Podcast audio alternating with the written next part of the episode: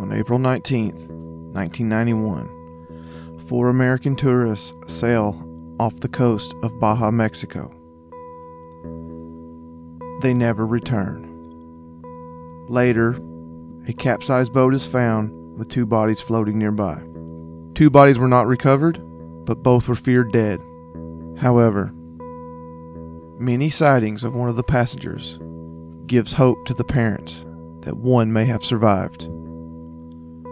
You're listening to the Mysterious Brews podcast, and tonight we bring you the case of Gordon Collins.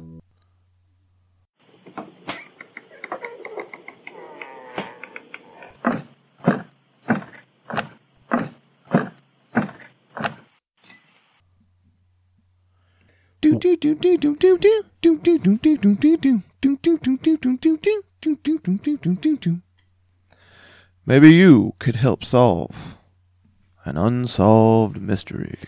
Welcome to a slightly fall feeling basement. Oh man, it's pretty nice, actually. I know, man. It's almost hoodie weather, hoodie and shorts weather, and pumpkin spice oh, lattes. Yeah, who's that fools? Everybody move to the back of the booth. We are racking up on the Patreon patrons in the last couple of weeks. Oh, it's awesome. If only I could see some of that money, but apparently you're just hoarding it I am hoarding like it. Scrooge McDuck. I'm over here using it to uh, better my habit. What habit is that? Hookers and blow. That's two habits. Uh, but we have the artist known as Stephanie. That's all we have. she is a three dollar sticker tier, The, that's a good name, though. I like it.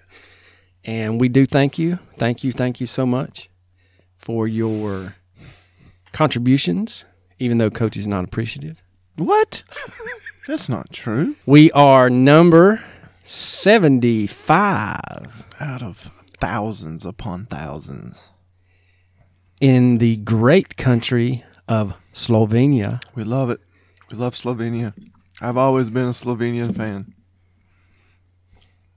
So I think we have a maybe a five star review or so. We got Dose, my friend. Dose. We got a, a five star review from JoJo Dogface Girl, which I love that name. She said, and I quote, These guys are great to listen to. They don't take themselves too seriously, are funny, and fresh with a southern shine to their casts. Yet do serious topics with empathy and open minds. Well researched, they make sure to get the facts right along with their speculations of what might be the truth. Very any in- very entertaining. Deuces. She did quite a good job on spelling that. Her word, not mine. Yes, she did. D E E E E E E E O O O O O O C E S. Deuces. Anybody wants to argue that spelling, please contact us. I'm going to say that's the official spelling from this point forward. And then we have a five star review from Deadfish03. Says, I love the stories, guys, and great beer reviews. I, I appreciate that because if there's one thing we like, it's positive feedback. So thank you guys so much. Thanks for listening. Thanks for tuning in. And thanks for telling a friend. uh, well, since our case uh, takes place in the great country of Mexico, nowhere, no way are we trying to pander to our Mexican audience. We would never. We would never do something like that. We are drinking Modelo Negro. Modelo Negro, which is a dark lager, and it is delicious. And it's very widely available to anybody, anywhere that wants it. So we always encourage that. Please distribute your beer properly. Anything else going on there, Arlo? No, I think we've got all. Everyone should have their T-shirts. Uh, if you don't, that means that we either don't have your address or we don't know how you paid, which is Which doesn't mean you didn't pay. right. We just don't. We're so adept at keeping records that we just don't know how you did it. Yeah, we we're not very smart. It's amazing that we can even breathe sometimes. Yep. So But we uh, we've gotten some pretty good feedback from the shirts already that people have been saying they want some. So we'll be hopefully um, Running a second batch. running a second order, or hopefully pretty soon, if so I can pry some of that Patreon money off of Arlo's stingy ass, that we could actually get a stock together and sell some as they are wanted. That would be nice. That would be nice. But you know, anyway, that's all right. Football season full swing. Big Ten, finally decided that they're gonna have a football season. That's good. Pac-12, you look like a bunch of fools. I don't know. Big Big Ten kind of look like fools anyway. Well, they did, but Don't matter. Tennessee gonna win it all, baby. Tennessee gonna win it. all right. Oh, Well, now that he's deranged, we can get on with it. now that we can leave Fantasyland. All right. So in April 1991, we got four people on vacation in Baja, New. I almost said New Mexico. If you don't know, oh, it's Baja, California. I said Baja, Mexico. Yeah, but that I mean, It's, it's Baja, California, California, which is part of it's Mexico. part of Mexico. Yes. that that's completely. I'm just I'm I'm a loser. Anyway, if you don't know where Baja California is, Baja means lower.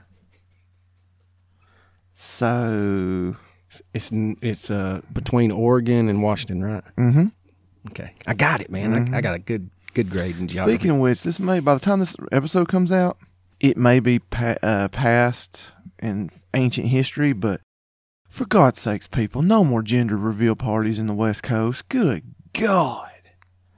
People are dying because you're like, "Hey, we're going to shoot some fireworks. And you could, you know, I don't have any children, but if I ever do have children, you know what the gender reveal party is going to be for me and my wife? hey, We're going to be sitting in the doctor's office. He's going to run ultrasound. He's going to say, "Hey, man, you see that penis right there?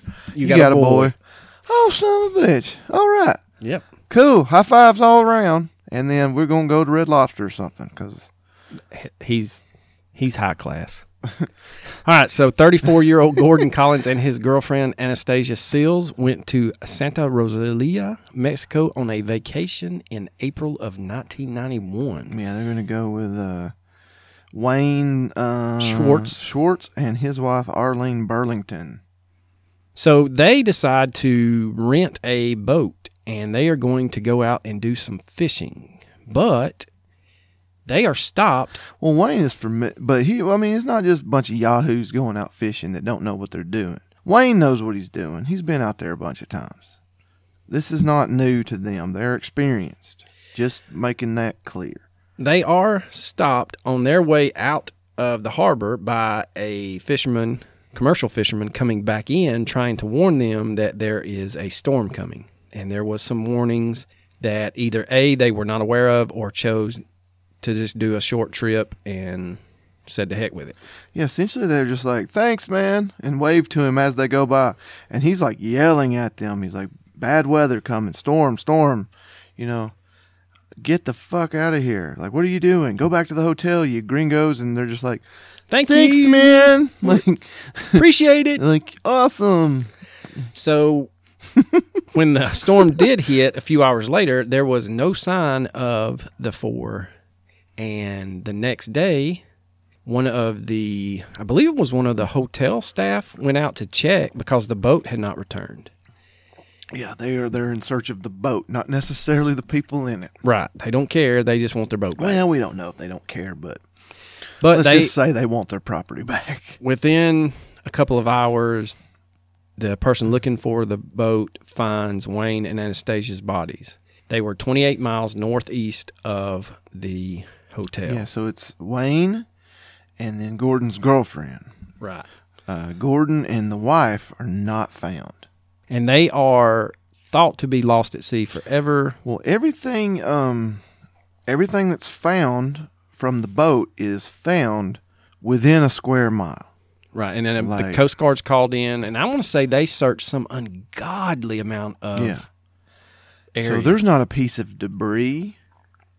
There's not uh, There's nothing outside of a square mile that they find. But there's two people missing and two life jackets, and two life jackets missing. So what? So soon after the two bodies are found and the debris, Gordon's family learns that he had been in an accident, but they also learn that he has been seen in the area of the accident. Yeah, so almost immediately there's going to be start reports coming in of a, a disheveled, uh, almost injured-looking Caucasian male wandering around this village where Gordon went missing. So his parents traveled to Santa Rosa- Rosalia, hoping to find some clues about what's going on. And two Mexican fishermen report seeing Gordon come out of the water and trying to get on the bus. Mm-hmm. Another man, Mr. Jose Peralta, Well, the so yeah, he's going to be seen trying to get on a bus, and he's going to be denied access because he don't got no money. So he's going to be turned away. But strangely, again, it's kind of fuzzy on the time frame because it's stated that it's almost the exact same time, but it could be very close to this time. And Gordon did have a chance to wander off from the bus, or this could be this the next sighting could have happened even before Gordon attempted to get on the bus. Yeah, and going back just a little bit, the U.S. Coast Guard, I finally found it, searched for three days covering a 250 square mile area and hmm. could not find anything outside that one mile area. They found the two bodies and the debris. Wow. So you would think so, if wow, that's crazy that nothing does it say how far away the boat was found from shore? Now that's a question I would want to know. Yeah, I could never find that. Um, yeah, I didn't find it in my research either, but that is definitely a question that needs to be answered. How far away from shore was this boat? Was it even possible for somebody to make it back to shore with or without a life jacket? So the two fishermen that stated that he was trying to get on a bus and they saw him coming out of the water stated that he was only wearing shorts and had several cuts on his body. Correct. And again, around about that same time, possibly before, possibly after, but it's very close in time. He's going to be spotted on the beach wearing the exact same thing, just shorts, cut up, injured. And he's going to approach a fisherman named what's his name? Jose Peralta. Jose Peralta, and he's going to ask if he can have his blanket. He's claiming that he is very cold and that his friends are uh, Somewhere nearby. somewhere nearby, and they're going to come get him. But as of that moment, he's by himself. Yeah, and he, I think he tells Jose that he's just going to sleep on the beach and wait for his friends. Yeah, that's not a good plan, but that's what he's told, and he does. Uh, he does actually obtain the uh, the blanket. He gives it to him and lets him wander off into the distance without any further questions. But at that time, what questions would you ask? I wouldn't ask anything. No. So over the next three months, Gordon's actually spotted at least 50 times in seven different locations, all in the area of La Paz and Cabo San Lucas. Yeah, all in Baja, Baja California. So he ain't going too far. No, and it seems like he's traveling this little small circle right there between Cabo and La Paz. Mm-hmm. Now, his father would state that on one of the trips that they headed down to search, they had flyers and missing posters, and they stopped at a little taco stand and asked if they had seen, Yeah, you know, this, man. Yeah, this is sad because like they kept. It seemed like everywhere, that every every place they were going, He was just they were getting closer and closer and closer. They're like, oh, we saw him 20 minutes ago. yeah. They We- said, oh, we just saw him 15 minutes. We saw him five. They got within five minutes of the person that they believe is their son. Yeah, they said the people at the taco stand said, "Yeah, we saw him just about an hour ago." And so they travel about 3 or 4 miles and they stop again, start handing out posters, and another guy's like, "Yeah, I just saw him about 30 minutes ago." Yeah. And so then they get into the town of La Paz and that's where they were like, "Yeah, he was here within 5 minutes ago and I don't know what happened, but everybody just decided that they were done talking about it." Yeah, that's the strangest thing is the his father's going to stay. They, I don't know if they thought we were law enforcement or they thought we were FBI, which I don't know why anybody. But he said like the entire town just clams up. They went from openly talking about it to refusing to talk about it at all. That is extremely strange. Extremely. So the parents get a little frustrated, and then their money starts running out, so they have to come back home, and they decide to hire a private investigator, and his name is Bill Garcia, and he alerts the newspapers in Baja. What's crazy about how we research and the way we do our episodes is we tend to find the answers to things as we go along. The bodies are going to be found a mile and a half off the shore. So that's doable Yeah, for him to make it to shore. especially with a life jacket on. Yes, absolutely doable. Not impossible. So we are. It seems like we're jumping around a little bit, which we are, but it's because we're doing our we're doing real time research, and we're discovering answers as we go, which is, you know, pretty cool. Pretty cool. You're right here in the process. Because we, if we were professionals, this is the part where we would stop, go back, edit, redo it, Make us look real good. Yeah, make us look like we did what we were supposed to do. But but again, we're just two dumbasses in a basement. yeah, they're extremely busy these days. So Extremely. It's kind of. Anywho, All right. So, uh, jumping back in, after the articles ran, uh, Mr. Garcia, the private investigator, uh, said that he received several calls from a village 300 miles south of Tijuana. And he says that a man named Raul Amador remembers Gordon vividly and said that he was four or five months here in town. Everybody knows him. you know, man, if you stay somewhere in a small village for four or five months and you're the only white dude who's blonde, Yeah, I mean, he sticks out like a sore thumb. oh yeah, I mean, if you're a white guy with black hair and you go down to Mexico for four or five months, you going you may end up starting to blend in slightly, but not when you're blonde, not when you're solid blonde hair. Okay, so, um, the uh, the private investigator is going to state that we show pictures to everybody in town, and they all positively recognize Gordon. They've talked to him. They know things about him. They know they are very 100% confident that this is him. And then he's going to get himself arrested Yeah. because he's penniless. He's a homeless man wandering around Mexico. He's got to eat. So eventually he's going to be arrested for stealing food. And that's where James Hatfield comes in, which, if it's not James Hetfield, Right, because that was close. the lead singer of Metallica. But it's Hatfield. And he was an American living in the village, and he was called to translate to a man, an American, that was in jail. And he states that there's no doubt in my mind it's Gordon because when we met him in jail, I introduced myself to him and he gave me his name, Gordy. And then when the flyers came out, it's right there on the flyer, Gordon. And you can't get the two pictures mixed up, it's the same. So, unfortunately, for the Collins family, uh, Mr. Garcia did not make it there in time.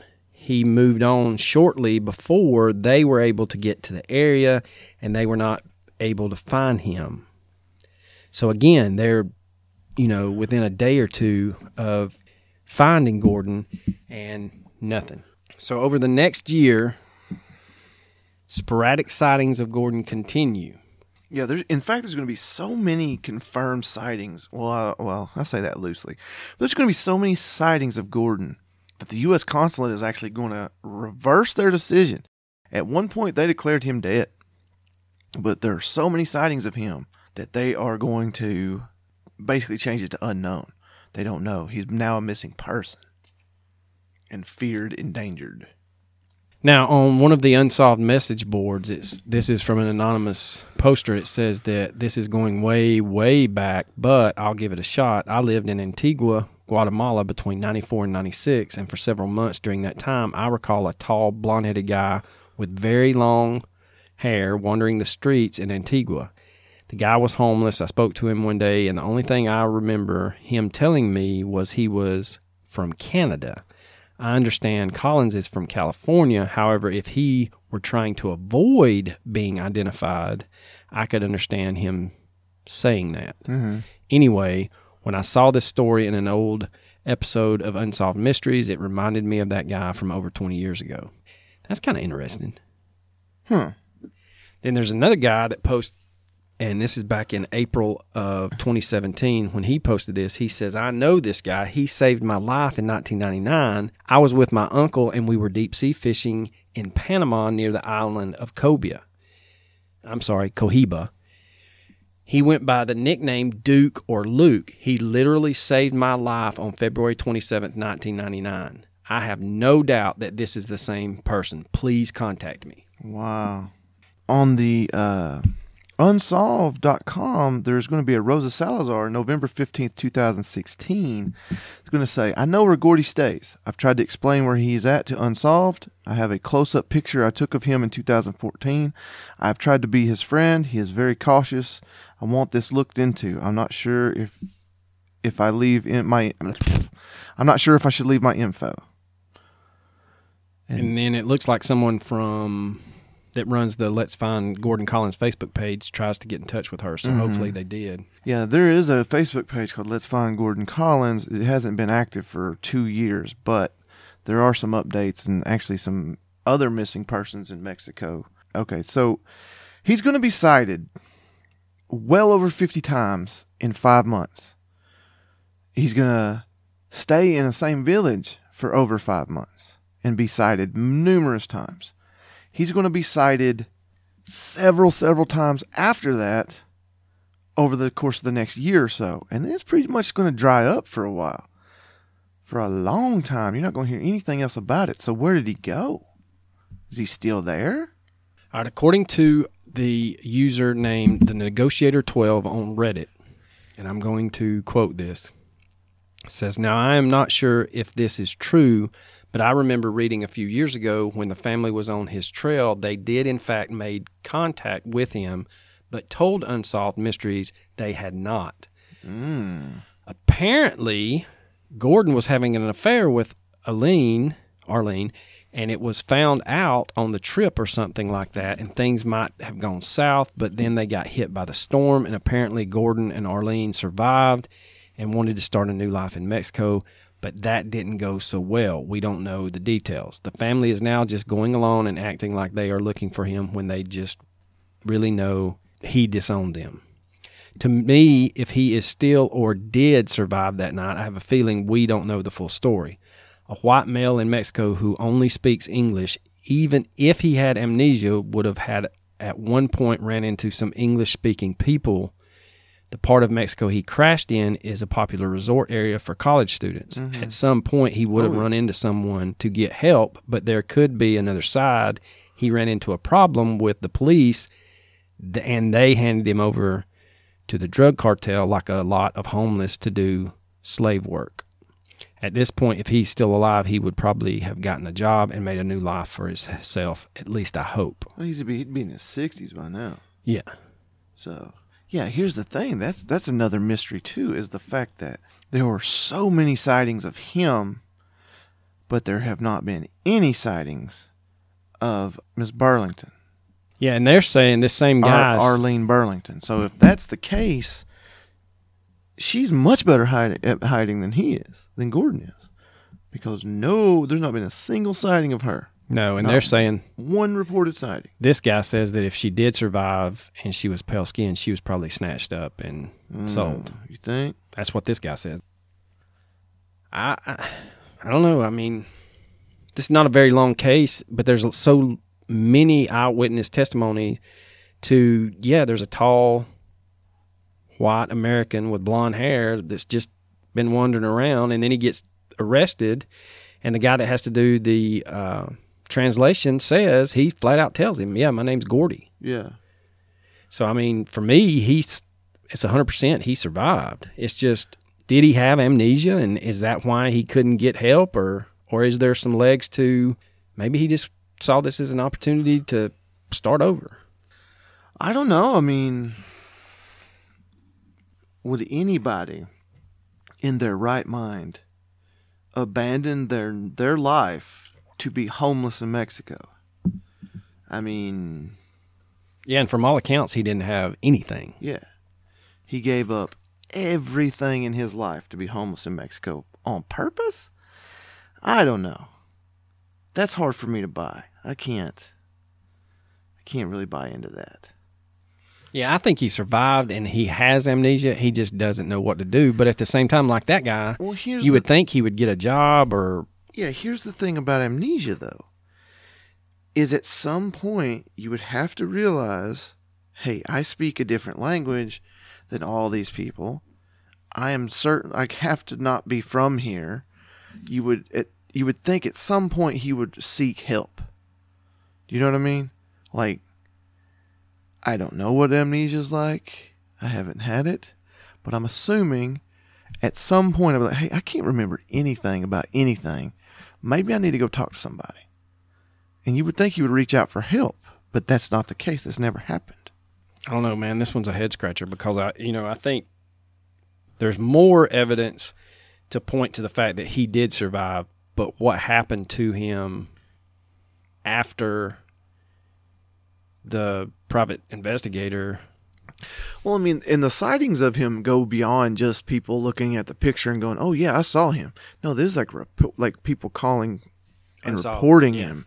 People calling unsolved mysteries. People calling um, the private investigator. People blah blah blah blah blah. It's not just people on the street going, "Yeah, man, I saw him." Whatever.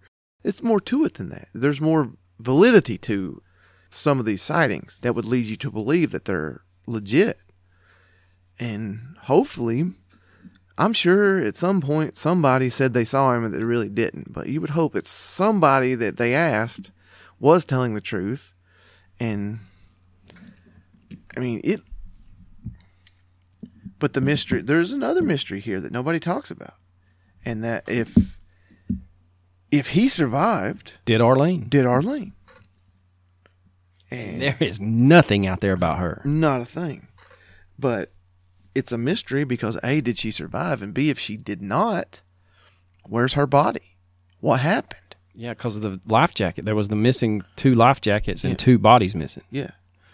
So, I mean, and also, I know it was a bad weather, but did the bad weather cause the ax- the the boat to topple and sink? I mean, there's a lot of unanswered questions here. That unfortunately, I don't know. We don't know the I don't answer know to. shit. So we've danced around it for the last five or so minutes, and we'll just get into our theories. And I'll kick us off on this one. I believe he he did survive. I you know I, there's no way around not saying he didn't survive. I'm gonna have to go with that. Like, I mean, the, just the sheer number of sightings would lead you to believe that. And I, I keep going back to the guy that was called in to interpret in the jail. He flat out says, "Yeah, this guy is told me his name was Gordy, Gordon Collins." So what happened after that? Because that's really the last confirmed sighting. That's anybody's guess. But you know, Well, and I mean, yeah, if he survived, I mean, what, what, where is he now? He would definitely, he's like, he'd be 63, 64 years old. Is he still in Mexico? Did he die? It, I, I'm starting to get frustrated at these because I want answers. This is like episode 1245, and we not answered a single question since we started this thing. we did get to interview Gary Sudbury. That was amazing. That, no matter what happens Yeah. from here on out, the whole podcast was worth it Yeah. because of that. Exactly. But you just how how can you live as a homeless man in Mexico for thirty something years? Well, and you know, Is that even possible? He could have just been one of those beach bum guys at Cabo San Lucas. I mean, like that that one said, you know, it's a college, not college, but it's a resort town. hmm Americans come in and out all the time. He could have picked up odd jobs, and I don't know. I mean, I don't know why he didn't. It would lead you to believe he did suffer some kind of amnesia, but But still, why not? he knows his name. yeah, but why not seek help if you, you know? I don't. You know, that's the big question. I don't know, man.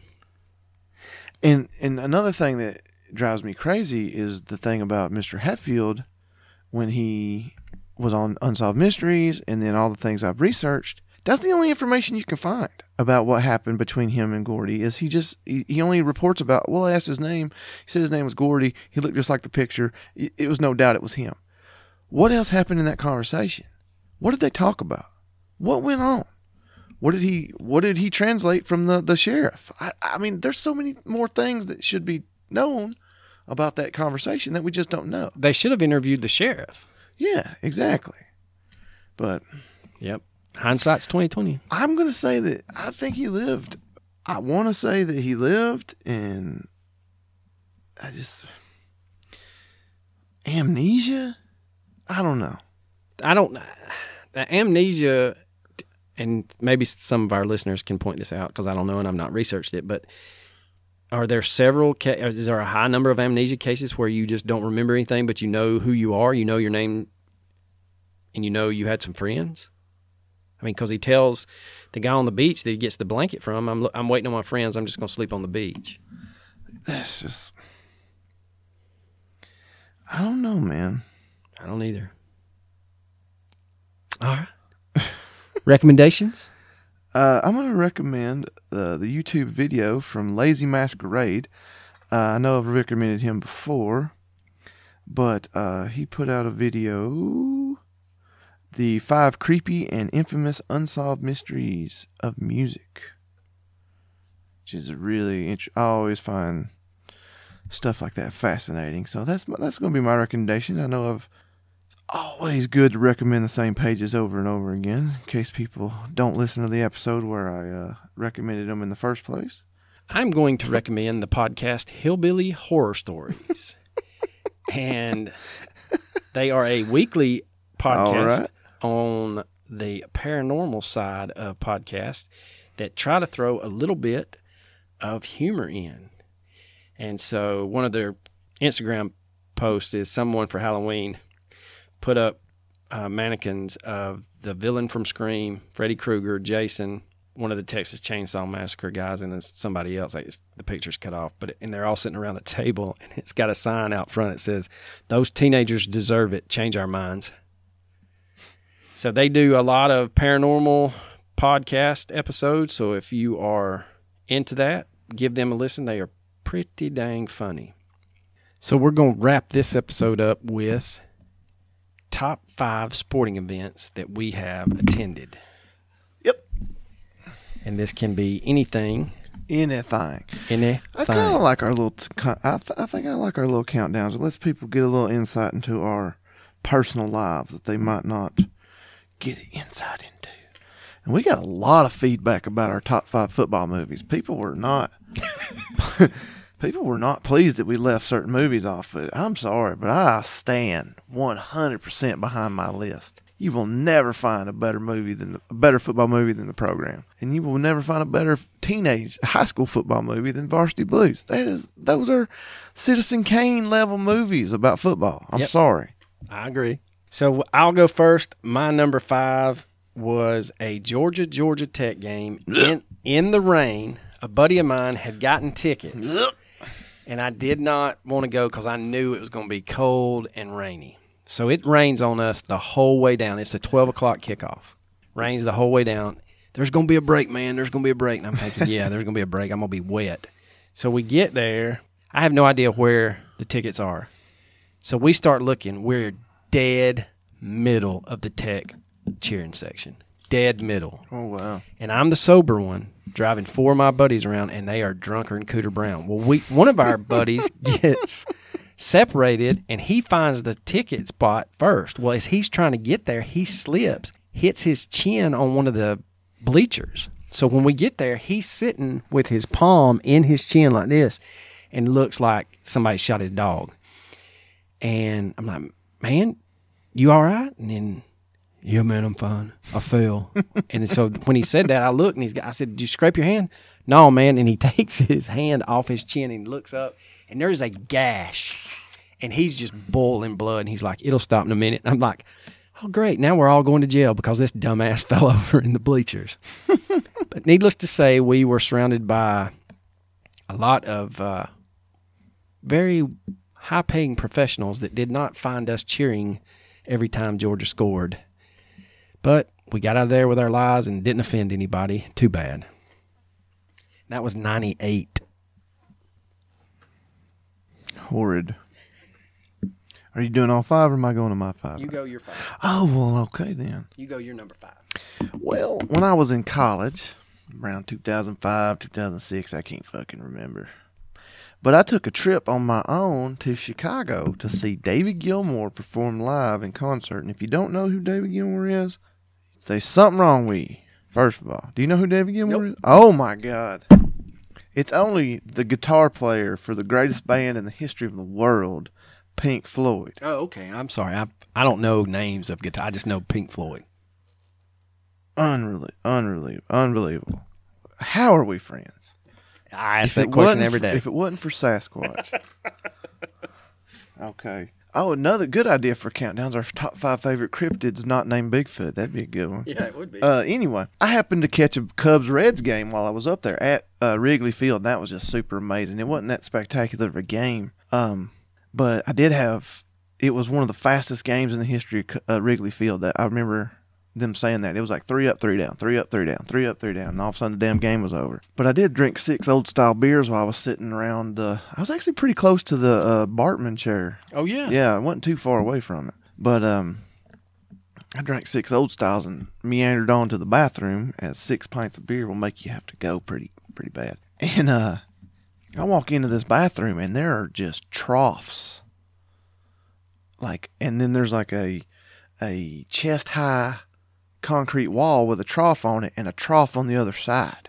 So you're eyeball to eyeball. So you're eyeball to eyeball, tip to tip. You know what I'm saying? I got a shy bladder, dude, and a tiny um ego. Let's just put it that way. Man, it just wasn't gonna happen. I had to hold it the whole game and the whole subway ride home. It was awful, but the game was awesome. So that's my fifth favorite. All right. So my number four, I'm going back to the well, and it was a Georgia South Carolina game. It was homecoming, and we actually, me and a buddy of mine, he wound up buying season Georgia season tickets off eBay. Ooh, fancy. Yeah, and we parked on the other side of the stadium from where we could get in. So we lugged this cooler around to pregame, and then we lug it back to the truck. Then we stumble our ass into the stadium, and it actually turned out to be a good game. That's when Spurrier was coaching South Carolina, and they get down inside 45 seconds of the fourth quarter. And South Carolina scores, they win. Georgia stops them, they win and Georgia stopped them. And that place went crazy. We were right next to the band too. Nobody cares. Oh, I'm sure I'm about to just piss on some of yours, but go ahead. No, never. Your number four, sir. Uh, my number four, as lame as it is, but I, I'm still going to include it because you know, as lame as high school is, it's fucking high school. It's lame as shit. But anyway, what drives I really truly hate when I hear anyone refer to high school. Oh, it was the best years of my life. No, the fuck they weren't. And if they were, You're so Pitiful. sorry for you. Anyway, pitiful. I will say that it was a very fun experience because in my senior year of high school playing fo- foosball, we were losing to our biggest rival, 19 to nothing, with 3 minutes and 30 seconds left to play in the entire game. We happened to win that game 24 to 19, including a freaking like 65 67 yard bomb from the quarterback to the receiver for a touchdown. Not a bad day. That was No. pre- that was pretty cool. But other than that, that's my number 4. Well, I will stay with the high school, but it is on a coaching standpoint. And we coached, or we coached, I coached, and the my second tour of duty for coaching football. And we wind up playing a private school from Atlanta who had a former pro as their head coach, and we beat them in overtime at our place. Our outside linebacker intercepts the football, could have pick sixed it, but we had already scored, so they were trying to answer. So he picks it, runs about three or four yards, realizes, hey, this might not be a good idea, and he just falls down and just lays there in the cradle. so that was pretty cool. All right, number three. You're going to love these. 2004, Knoxville, Tennessee. Tennessee versus Florida. Tennessee kicks the on the last play of the game. Tennessee kicks a field goal to win, thirty to twenty-eight. I jumped up in the air, cheering as loud and as hard as I could, and when I landed, I popped my ankle. Boy, I dislocated it. Like just hit that bleacher wrong. That ankle came right out of place, but by God, it was worth it. I was hobbling all the way back to the car, as happy as a pig in shit. All right, my number two, and this was a couple years after I graduated high school. There was a big rivalry game at my high school, and the other team was ranked in the state, and they had invited Eleven Alive from Atlanta to come up and cover the football game. They jump out to a twenty-one nothing lead in the second quarter, and they are just whipping uh, my high school team's butt. And so the stands start emptying. I don't know what was said at halftime, but my high school come back out and beat them 42 to 21 and 11 alive was there to document the whole sweet thing and it was so nice so nice because that rivalry game they were such pricks but go ahead This ain't my favorite, but I just a little thing about that about karma and stuff like that. Uh, when I was coaching high school football, um, we were beating a team twenty-one to nothing at the half, and one of the fans from the other team, little kid about eight years old, come over to to get a high five from our team. Every single one of them kids on our team high fived this little kid, except the last one, the person I was behind. I'm walking with the chaplain of the team this lineman kid reaches out for a high five. He looks at this high school senior, looks at this eight year old kid, and just goes, fuck you, and keeps walking. Me and the chaplain are shocked. Like, we're so shocked we couldn't even react. And the chaplain's like, I wouldn't be surprised if we lost this game. We lost 35 21. That's karma right there. yes sir it is All right. My number two favorite game of all time that I was at Tuscaloosa, Alabama, 2003. Tennessee versus the Alabama Crimson Tide. In the heart of the enemy territory I was in the the um the student section of Alabama with my but one of my best friends. shitting me One of my best friends went to Alabama, and I'm in the student section with him. He wanted to leave early. He's like, "Oh man, let's just go. Let's beat the crowd during the fourth quarter." I was like, "Hell no! You got you paid like thirty bucks for these tickets. I paid two hundred. We're staying." Like Tennessee beat them in five overtimes, fifty-one to forty-three. sweet Yeah, five overtime. did you get your $200 worth Oh, I sure did. And to be honest with you, every single Bama fan there, even though I was cheering for Tennessee in their student section, nice as it could be, they were they were very nice. I've been to the Giants versus the Falcons two times in Atlanta. Both times the Giants won. Both times I almost had to get in a fist fight because I was a Giants fan. My wife had to keep me from killing a man one time. This dude wanted to fight, and I was going to let him.